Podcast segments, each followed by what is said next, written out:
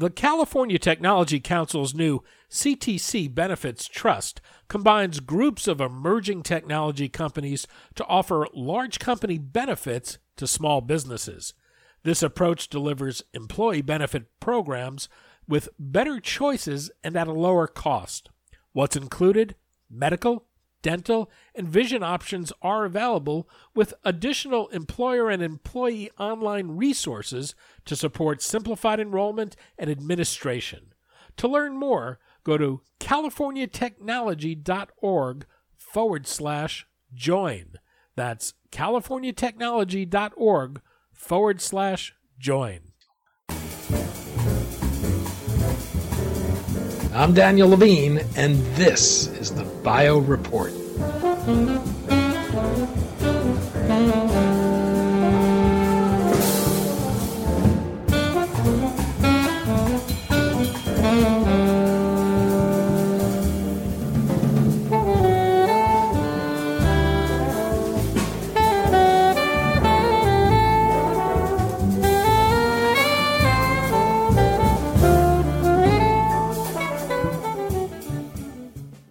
Anixa Biosciences is harnessing the immune system to both diagnose and treat cancer.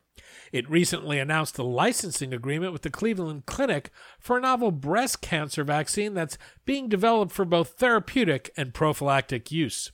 Its lead candidate is a CAR T cell therapy in development for ovarian and other solid tumors. We spoke to Amit Kumar, president and CEO of Anixa, about its strategy to pursue both therapeutic and diagnostic products, its partnership with leading research institutes, and its development strategy going forward.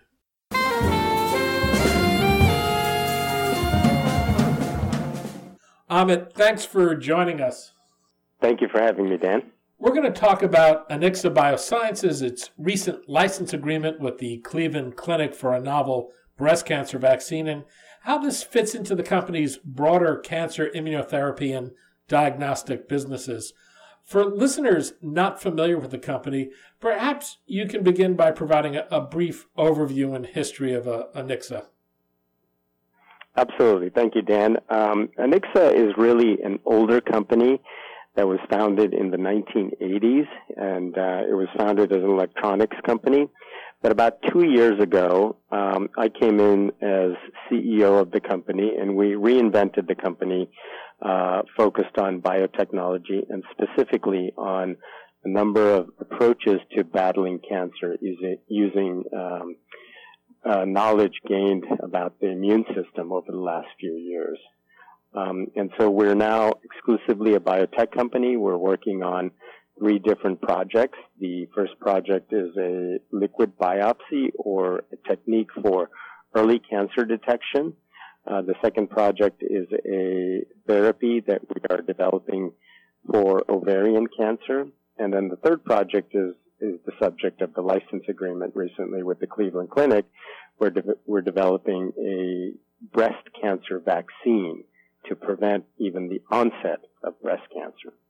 So this is not only a, a therapeutic, but also a, a, prophylactic vaccine. What is it, and how does it work? Uh, yeah, it's a, it is exactly the goal is for this to be a prophylactic vaccine, which means it's a preventative vaccine, similar to vaccines that we are commonly used to that uh, protect us from things like mumps and measles, et cetera, et cetera. Uh, the way it works is that there's a specific protein that's been identified that shows up on in the breast uh, of women who are nursing, and this protein doesn't show up on any other organ system in the body, but and this protein disappears when a woman is you know, has completed nursing. But it turns out that this protein arises again if the woman contracts breast cancer, and specifically a type of breast cancer that's very aggressive called TNBC, triple negative breast cancer. Um, and so what we want to do is we want to teach the immune system of women over 40 who have uh, gone through childbearing and are not going to have any more children, uh, hence they're not going to be nursing. We want to teach the immune system of these women to destroy these cells that become cancerous that are expressing this protein. And by doing that, if we're destroying these cells as they arise, the cells don't have enough ability to gain critical mass and become a tumor. So our goal is to just eliminate the onset of, of a tumor completely in, uh, in breast tissue. The U.S. Department of Defense funded the preclinical testing as well as uh, two phase one studies. What's the DoD's interest in this technology? Well, the Department of Defense has been funding cancer research and specifically breast cancer research work for quite some time. They've funded uh, billions of dollars worth of cancer research over the last couple of decades. Um, and uh, and the DoD has a very extensive process for peer review and evaluating potential grants, and they obviously uh, provide funding for the most promising opportunities. Obviously, the DoD is interested in funding things that could be revolutionary, and this is one of the technologies that could be revolutionary. It's not necessarily directly related to the Department of Defense's uh, mission, but the DoD has funds that they use to fund cancer research, and this is one of those uh, very, very promising projects that they've decided to fund. What's the clinical path forward? Uh, the first step is to do a phase one clinical trial, or in fact, in this case, we're going to do two phase one clinical trials. Phase one clinical trials are designed to look at the safety of the potential drug or in this case, the vaccine. Um, but they always have some windows to efficacy to see how uh, effective it is. Successive to phase one, uh, based on the data that we get, we will choose dosages and um, frequency of uh, administration for a phase two trial, which will be done on a larger group of patients. And then successive to looking at that data, we will go into what is called a pivotal or a phase three trial, where we will do uh, a larger number of patients at multiple centers to evaluate whether the effectiveness of this vaccine is as we hope it is. If you're testing it as a prophylactic vaccine, are you going to require a very large long term study to, to test that out? That's right. So we, we will be looking uh, looking at long term prospective studies where we administer the vaccine to high risk patients and evaluate uh, how they respond over a period of time.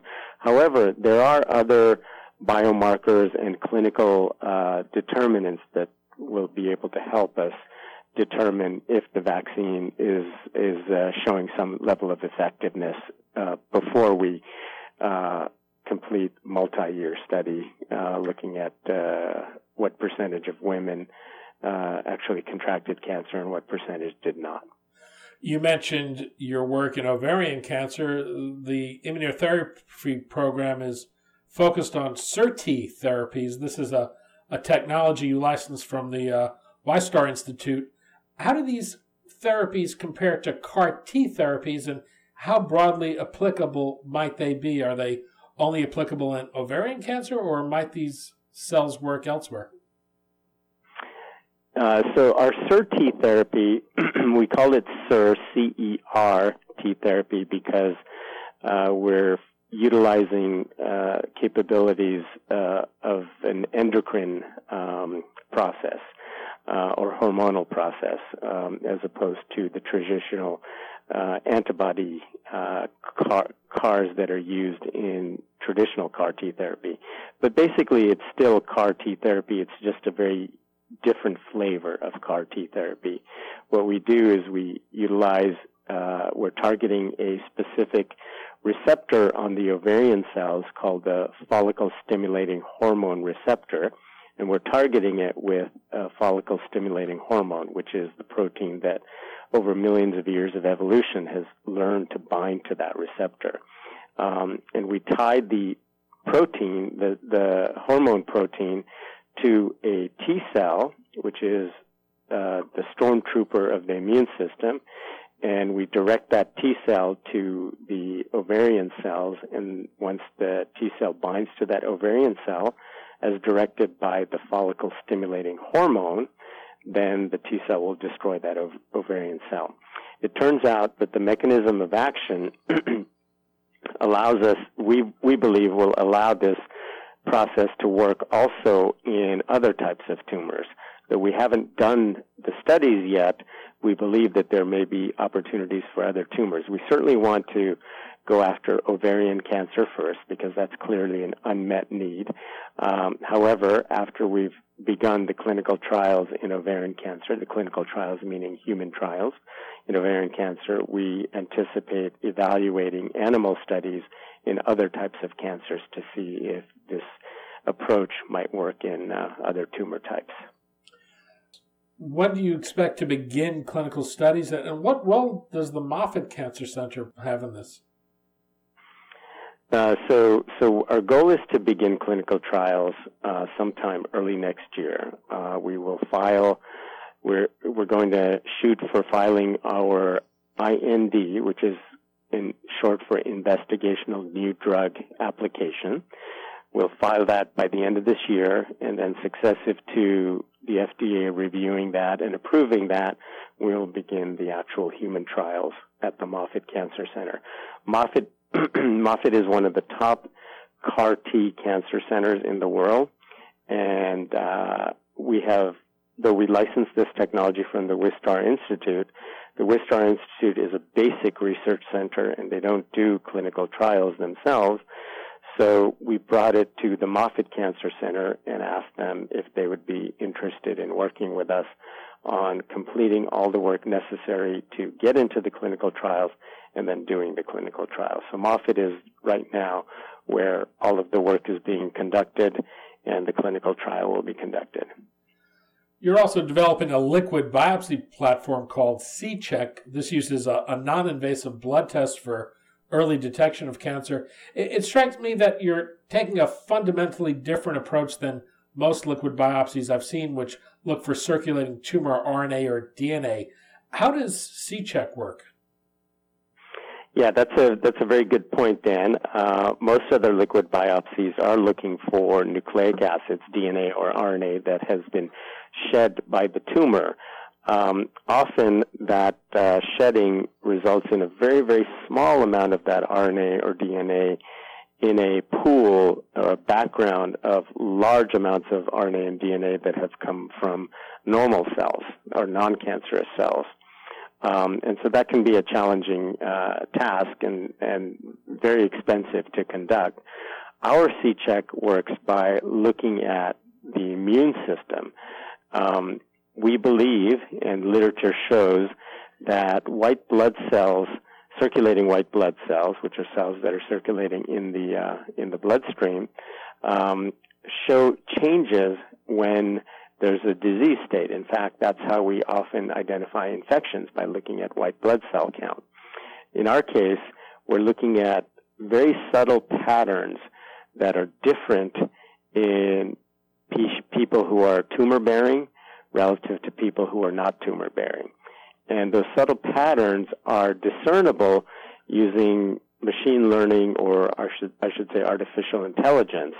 Um, they're really not discernible by eye but uh, but uh, if we use the techniques of artificial intelligence to distinguish, we're able to get really, really good accuracy. In fact, we've shown that in the case of prostate cancer, we have better accuracy than the traditional prostate specific antigen test, which is typically used to identify prostate cancer.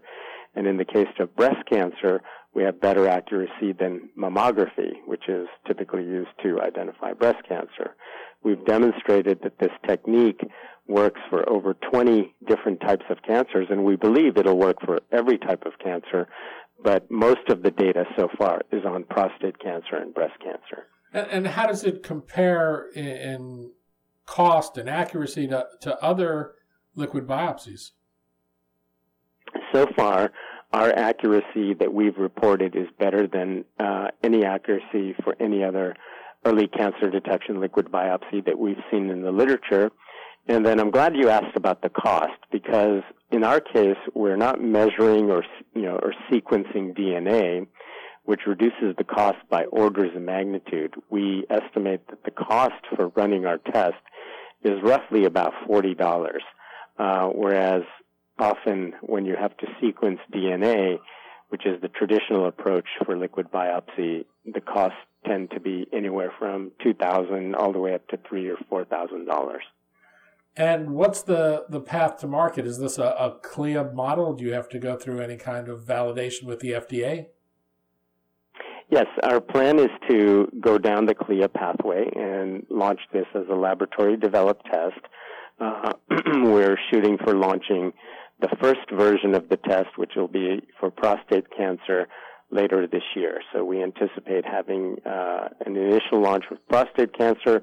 We hope to follow that up with a breast cancer test and then ultimately additional types of cancer, eventually leading to a what we think is a pan cancer test, meaning meaning in the in the future, someone who goes to the doctor for an annual physical just like the physician orders blood chemistries and other standard blood tests, the physician may order a Cchek test to evaluate the patient's cancer status. And, uh, and we think we can identify multiple different cancers that way.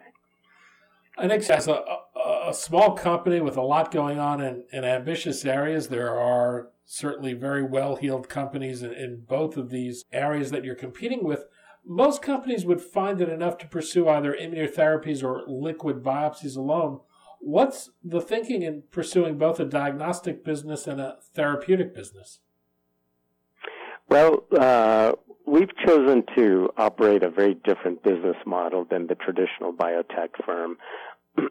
what we've done is we've established relationships with, you know, the top academic research centers in cancer in the United States, like the Cleveland Clinic, the uh, uh, Moffitt Cancer Center, and the Wistar Institute. And by doing that, we get access to some of their top personnel, world's experts in various areas, as well as access to their laboratories and infrastructure. And that allows us to work on a number of different projects, all of which are very, very high, uh, potentially very highly rewarding projects both from the patient standpoint as well as the shareholder standpoint. Um, yet we don't have to spend all a tremendous amount of capital building infrastructure to address all these projects internally.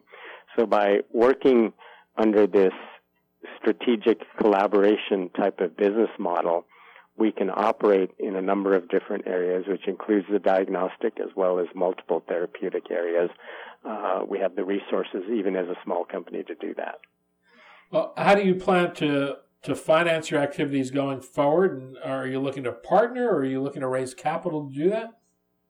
Uh, yes, uh, uh our goal is to is to partner these technologies. We want to get these technologies to a point where a larger commercial entity like a biotech company or a big diagnostics company says, you, we, we find a lot of value in what you've done. We'd like to license this technology or buy this technology and develop a revenue sharing model. So our goal is not to be a company that's building out big sales forces and creating a lot of marketing, sales, and distribution infrastructure. Uh, we want to work with people that already have that infrastructure and enable them to take our products through to commercialization, and uh, we would share the revenue with them. Amit Kumar, President and CEO of Anixa Biosciences. Amit, thanks so much for your time today. Thank you, Dan, for having me.